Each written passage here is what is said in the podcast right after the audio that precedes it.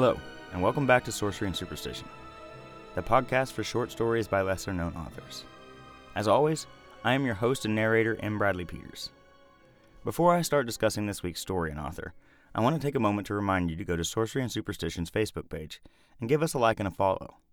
This is the best place to learn more about our authors and to receive the links I provide.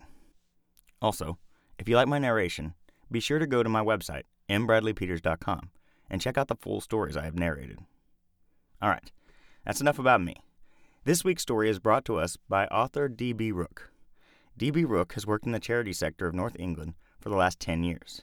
He is currently working on the second volume of the Wayward Chronicles. More on that in just a minute. And an anthology of short stories, one of which is today's story. Mr. Rook currently has a story out on Amazon titled Callus and Crow. This is the first in the aforementioned Wayward Chronicles, and is in the same universe as today's story. Callus and Crow is described as a genre hybrid of Western meets grimdark post apocalyptic fantasy. What does that mean exactly?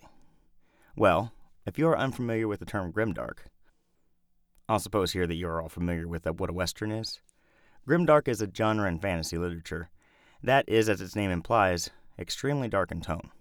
These stories will often revolve around themes of morality, questioning the nature of what is good, and what people have to do in order to live or survive. There is usually a lot of gore and death, and horrible scenarios people must endure. So, if you are not comfortable with scenes depicting captivity and torture, this story may not be for you. Even today's short story will touch on violent and graphic scenes. That being said, I think it's a great premise and a good story, one that makes you think about questions we don't often consider much in our more civilized society today. Today's story is titled Blackened, and it is a short story that is available for free when you sign up for Mr. Rook's newsletter. As always, all of the links that I am mentioning will, of course, be in the Facebook post for the episode. I could tell you more about today's story, but it's more fun just to hear it, right? One more time, I would like to advise listeners that this tale is graphic in nature and depicts mild imprisonment and torture. Now, without further ado, on to the story. Vorin! The shout sent splinters of pain into Killick's brain. Vorin, bring that one. Killick's good eye opened and immediately winced as the light bled in. His unseen handlers gripped the shoulder of his filthy tunic and a blood matted clump of hair. They lifted him to his feet. I could walk. He almost choked on the dryness of his own throat. The movement coaxed the remaining spittle to awaken his taste buds. Iron and filth curled his tongue. He lifted a weakened arm to swat the tugging grip from his hair, to no avail. They walked him, like a child from the clearing, his weary legs stumbling over countless huddled bodies. Killick's mind swam, as it did often of late. As the pain overcame his inner voice, his mind would somehow float safely inside, untouchable. Only the realization would bring him round. The realization that, without the mind, his near broken body would cease to live. As consciousness returned, Killick's hair was released, giving scant relief. A new pain would soon rise dominant. Methodically, they stretched his cold, malnourished frame out. A sickening crunch sounded as the Vorin servant straightened his legs to manacle them. What new device is this to pain me? Killick spat, you will get no work from me when I am a corpse. He laughed. The notion amused him, and a madness urged his strangled cackle. Suddenly, a new taste assaulted his frayed senses, replacing the metallic tingle of blood with a sickening sweetness. A cold, dry hand sealed Killick's mouth, like raw meat. It was not pungent, yet the taste was wrong. For the first time, Killick gazed at the Vorin, the hooded watchers he had seen all along their journey. Ragged and gray they were, with no hint of life in their empty eyes. His hood had fallen with Killick's struggles. He is Vorin, a shadow. He cares not for your taunts. Another voice spoke, wet, like blood soaked silk, slow and arrogant. Killick's forced laughter stopped. His wide eyes stared into the gray, lifeless pupils of the shadow. There was nothing, not even contempt, in the returned gaze. I am cattle, Killick thought, as he lay motionless. The shadow moved out of sight, and a mechanical rattle began. Clunk, clunk, clunk. Killick's arms were lifted above his head, and his exposure complete. His life, death, and pain laid open before his captors in their sadistic whim. The owner of the voice stepped into sight. A simple, blood red tunic covered his upper body.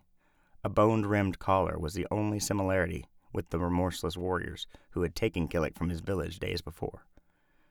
How quickly the spirit fades. He smiled as he loomed closer, to inspect and prod Killick's variety of wounds and sores. His face was angular and tanned by the sun, a stark contrast to his cold and arrogant manner. Your people were once a proud and worthy foe. He pushed Killick's chain aside to examine the ruined left eye. It was the fear of us that reduced you to livestock. The strange parody of a healer did nothing to hide his proud smirk as he probed Killick's crusted socket. Excruciating pain threatened to split his skull as his examiner plucked a dark clot free. You might yet see through this one, he mused, from habit rather than to inform his patient. Although it may become infected, and we will have to seal it with fire hide. Gregan! He tilted his head back and called to another out of sight. Yes, my lord, was the immediate reply. Prepare fire hide. I will return shortly. With that, he was gone. Killick closed his eye and tried to dream. This will hurt like hell. An unfamiliar voice distracted his wondering mind. A man, topless but for a thick black leather like tunic, which covered more than half of his torso and part of the neck, stood below Killick. His hands were busy toiling with something. I am Gregan. I am not Vendoran, he quickly added. I'm their servant. One step up from slave. He chuckled nervously, the humor at odds with his sneer. The mirth never reached his eyes. What do they want from me? Killick croaked. They are building a world across the sea. They need workers, miners, builders, cooks, and farmers to feed them, the weak to betray them. The stranger's shoulders sagged. But Killick's shriveled tongue failed him and he coughed, dry and fruitless. But they have servants. The Vorin? Oh, they're useful, but they don't think for themselves. They were once men, but their minds have been scrubbed clean in the Tendavoris. The thousand deaths. Speak up, Gregan. Let us all become sick of your prattle. We can fire hide your tongue and be done with it. My, my lord. Gregan's head dropped at his master's return. What little color he had instantly drained. He shuffled back out of sight. Do you seek to befriend one of our subjects? You make me sick. Is it not because of your stilled tongue that you became so elevated? Gregan's master was clearly enraged by their conversation. Killick's body juddered involuntarily. Hold him.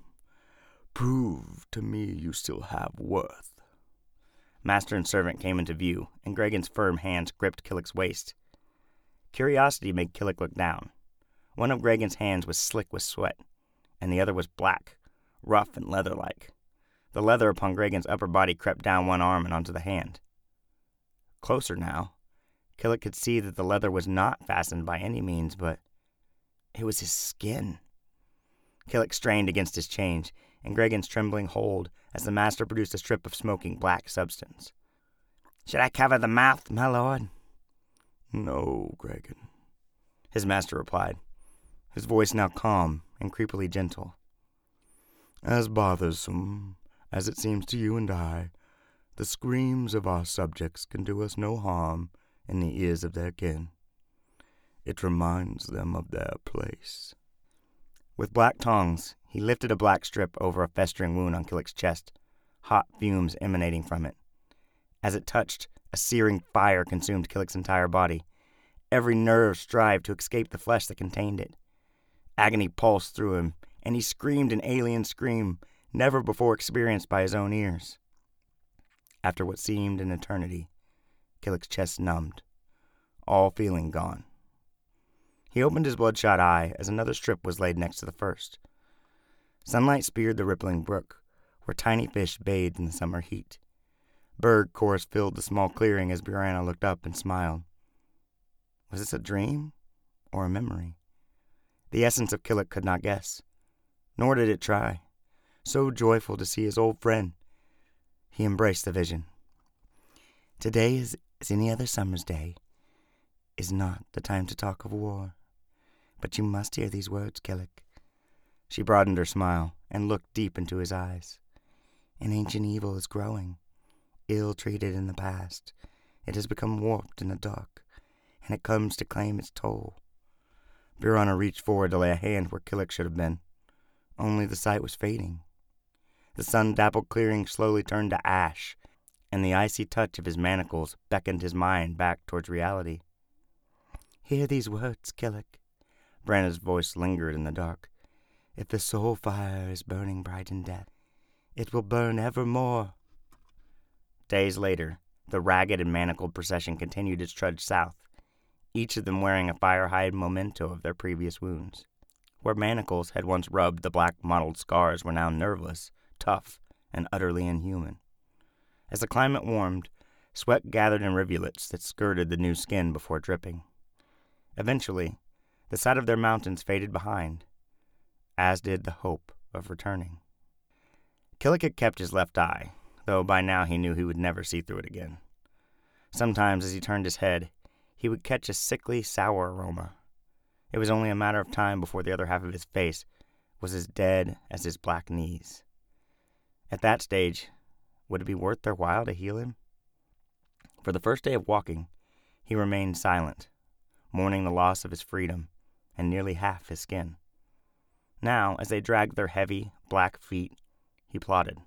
Wherever possible, he would try to speak with his fellow captives, usually to no avail. Only occasionally would anyone dare to talk back. Forget it. You know what happens to those who fall behind or step out of line? One villager said. The only ones who are free are on their side. But they need us, Killick hissed, keeping his head bowed low, his frustration hidden from the Vendoran slavers. When at last they slowed their march, he looked up. They had reached a ferry crossing. To the east, across the river, were more Vendoran riders. They commanded another ragged band of chained villagers, speckled in black. Killick dreamt. This night, it was not the consuming black sea that rose to swallow him, pulling him to the depths.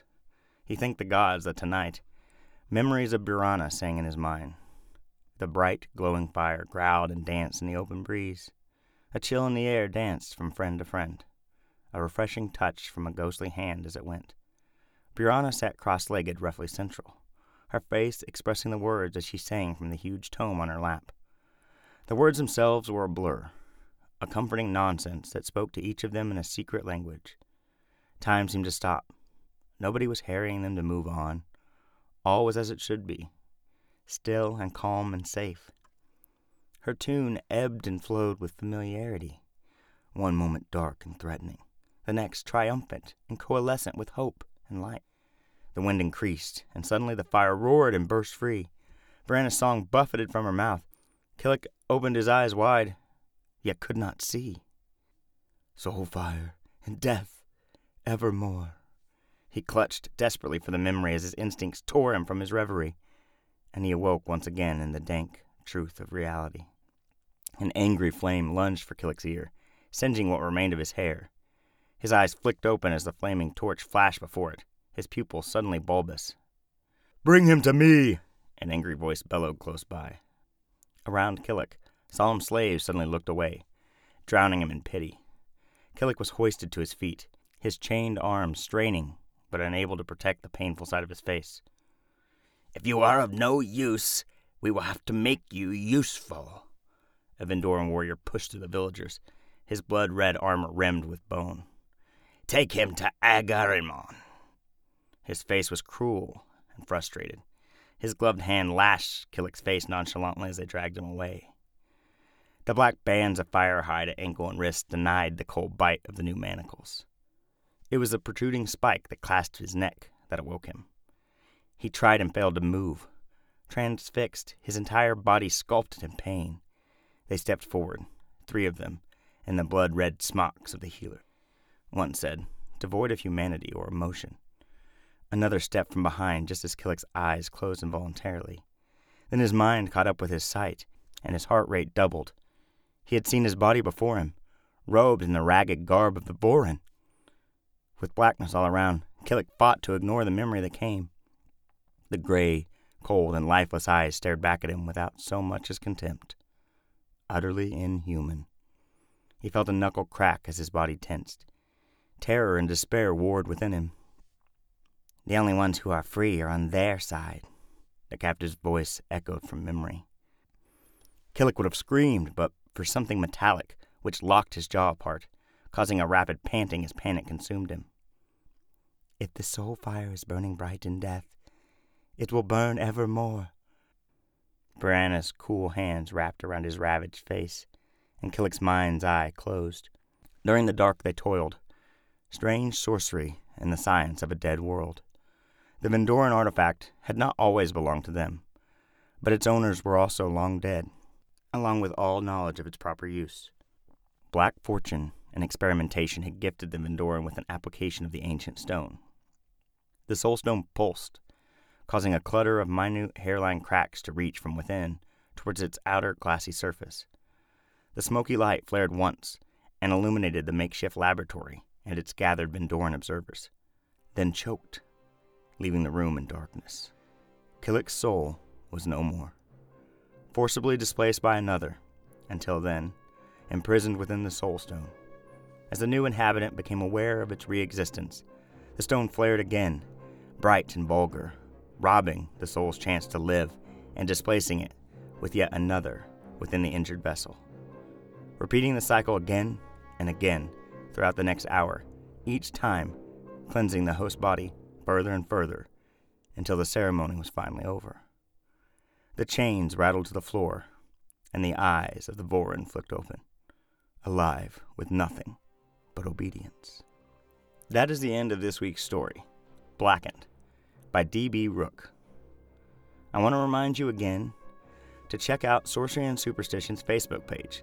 There, you can find links to D.B. Rook's mailing list to sign up so you can get a free version of the story Blackened.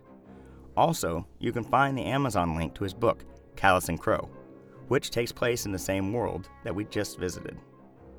And if you would like to keep up with all of his news and what's happening with him, you can check him out on his Facebook page, DB Rook Books. I will also have a link to this Facebook page on the post with all the other links. Well, that's all I have for this week. Look forward to next week's story and another new phenomenal author. Also, it's getting close to Halloween.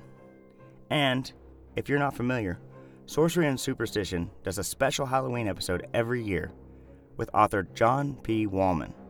John P. Wallman is an excellent author of horror stories.